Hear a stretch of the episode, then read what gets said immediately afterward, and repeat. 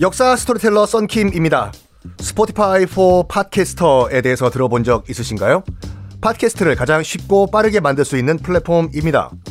여러분도 저처럼 팟캐스트를 만드실 수 있습니다. 어렵지 않아요. 설명드릴게요.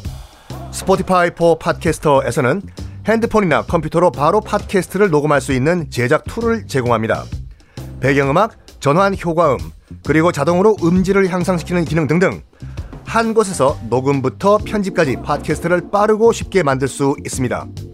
이렇게 만든 여러분의 팟캐스트는 Spotify for Podcasters를 통해서 애플 팟캐스트, 구글 팟캐스트 등 여러 다른 플랫폼에도 한 번에 배포하고 한 곳에서 관리할 수가 있습니다. 여러분이 팟캐스트를 만들기 위해 필요한 모든 것들을 한 곳에서 모두 무료로 제공합니다. Spotify for Podcasters 앱을 다운로드 받고 지금 바로 시작해 보세요. 네, 여러분 안녕하십니까. 역사 스토리텔러 썬킴 인사 드리겠습니다. 홍익한 끝까지 청나라와 맞서 싸우자고 했던 아, 홍익한이 심양까지 그냥 걸어가도 힘든데 손이 뒤로 묶인 상태에서 개처럼 끌려갔어요. 심양까지 겨우 끌려왔는데 청태종 홍타이지가 뭐라고 홍익한 금마야가 끌려왔다고 데려와 데려와 여봐라 주한상 거하게 차려라. 그래가지고 아이고 홍익한이라고 했나 오는 길 고생 많았다 해. 밥도 뭐 개처럼 핥아 먹었다고 이 산해 진미가 보이나 마음껏 먹어라 해. 그러면서 왜 그랬냐면 회유를 해요. 봐요. 동서고금을 막론하고 강경파 나의 정말 정적을 회유해서 내 편으로 만들면 굉장히 정치적으로 큰 의미가 있어요. 그렇겠죠. 야, 홍익환이도 지금 청나라 태종한테 고개를 숙였다고 해. 그럼 우리가 싸울 의미가 없잖아. 에이, 야, 우리도 그냥 항복하자. 가 되는 거잖아요. 그래가지고 회유하려고 마음껏 먹어라 해. 이게 닭고기다. 이게 소고기다. 해요. 그러면서 어이 홍익환이 나 청태종 홍타이지 나를 위해서 일해볼 생각 없나? 내가 모든 걸 다 들어주겠다. 어차피 한 번 사는 인생, 어, 조선의 국왕이면 어떻고, 나 청나라 태종이면 어떻겠냐. 한번 나를 위해서 일해보겠나? 라고 제안을 해요. 그랬더니 홍익한, 그 산의 짐이 손도 안 대고 딱 이 말을 한다고 하죠. 오랑캐를 섬길 수가 없다. 나를 죽여라. 이 말에 격분한 홍타이지 바로 목을 쳐서 죽여버립니다. 자, 그리고 또 누가 끌려왔냐면요. 어, 윤집, 성이 윤이고 이름이 집이에요. 윤집 오달제라는 두 강경파도 끌려와요. 심양으로. 청나라에서는 이렇게 얘기합니다. 원래는 너, 우리가 너희를 죽여야 되는데, 윤집 오달제. 아, 우리가 아량을 베풀어 가지고, 특별히 너희들 가족을 다 데려와라 해. 그냥 심양에서 살아라 해. 여기서 양꼬치와 칭따 오 먹어도 괜찮다 해. 살게 해주겠다. 데려와. 해요. 그랬더니 윤집과 오달째 웃기지 마라. 그냥 죽여라. 해요. 그래서 심양시 한복판에서 둘을 참수시켜서 죽여버립니다. 자, 먼저 끌려왔던 어, 홍익한 그리고 두 번째로 끌려와서 죽, 어, 죽임을 당한, 당한 윤집 오달째 이 세 사람을 삼학사라고 우리가 현재 부르고 있어요. 조선을 위해서 충절을 지키면서 돌아가신 삼학사라고 해요. 어, 지금 이 삼학사들이 참수가 된 곳은 심양, 중국 중화인민공화국 심양시의 인민공원으로 공원으로 조성, 조성돼 있거든요.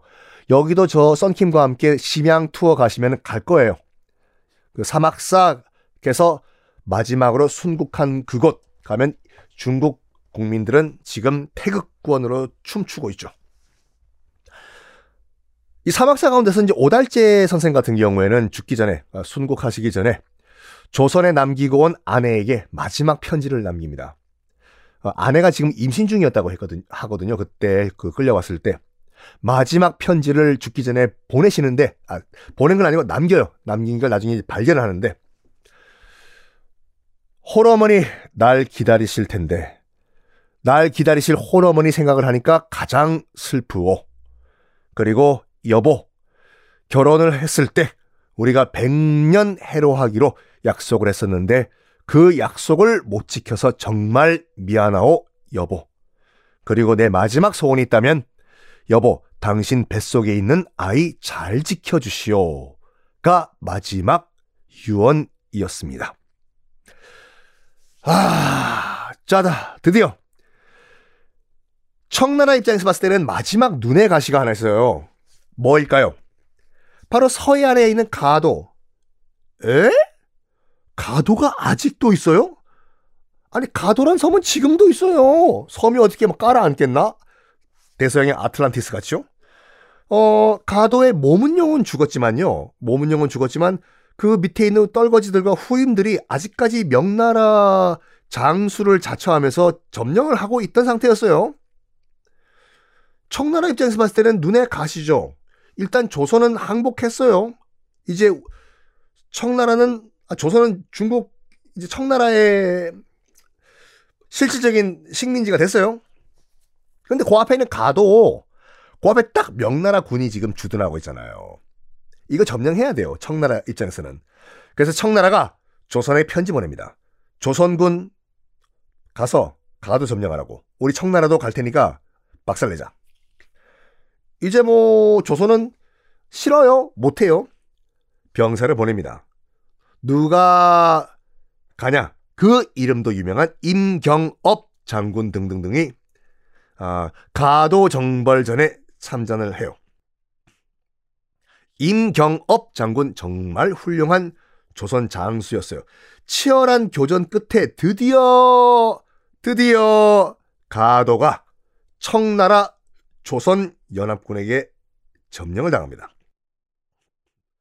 청나라군은 그래도 아무리 자기들이 배가 있고 해도 아직까지 바다 전 해전에는 초보겠지요, 초보 운전. 그래서 실질적으로 가도는 임경업 장군이 점령했어요.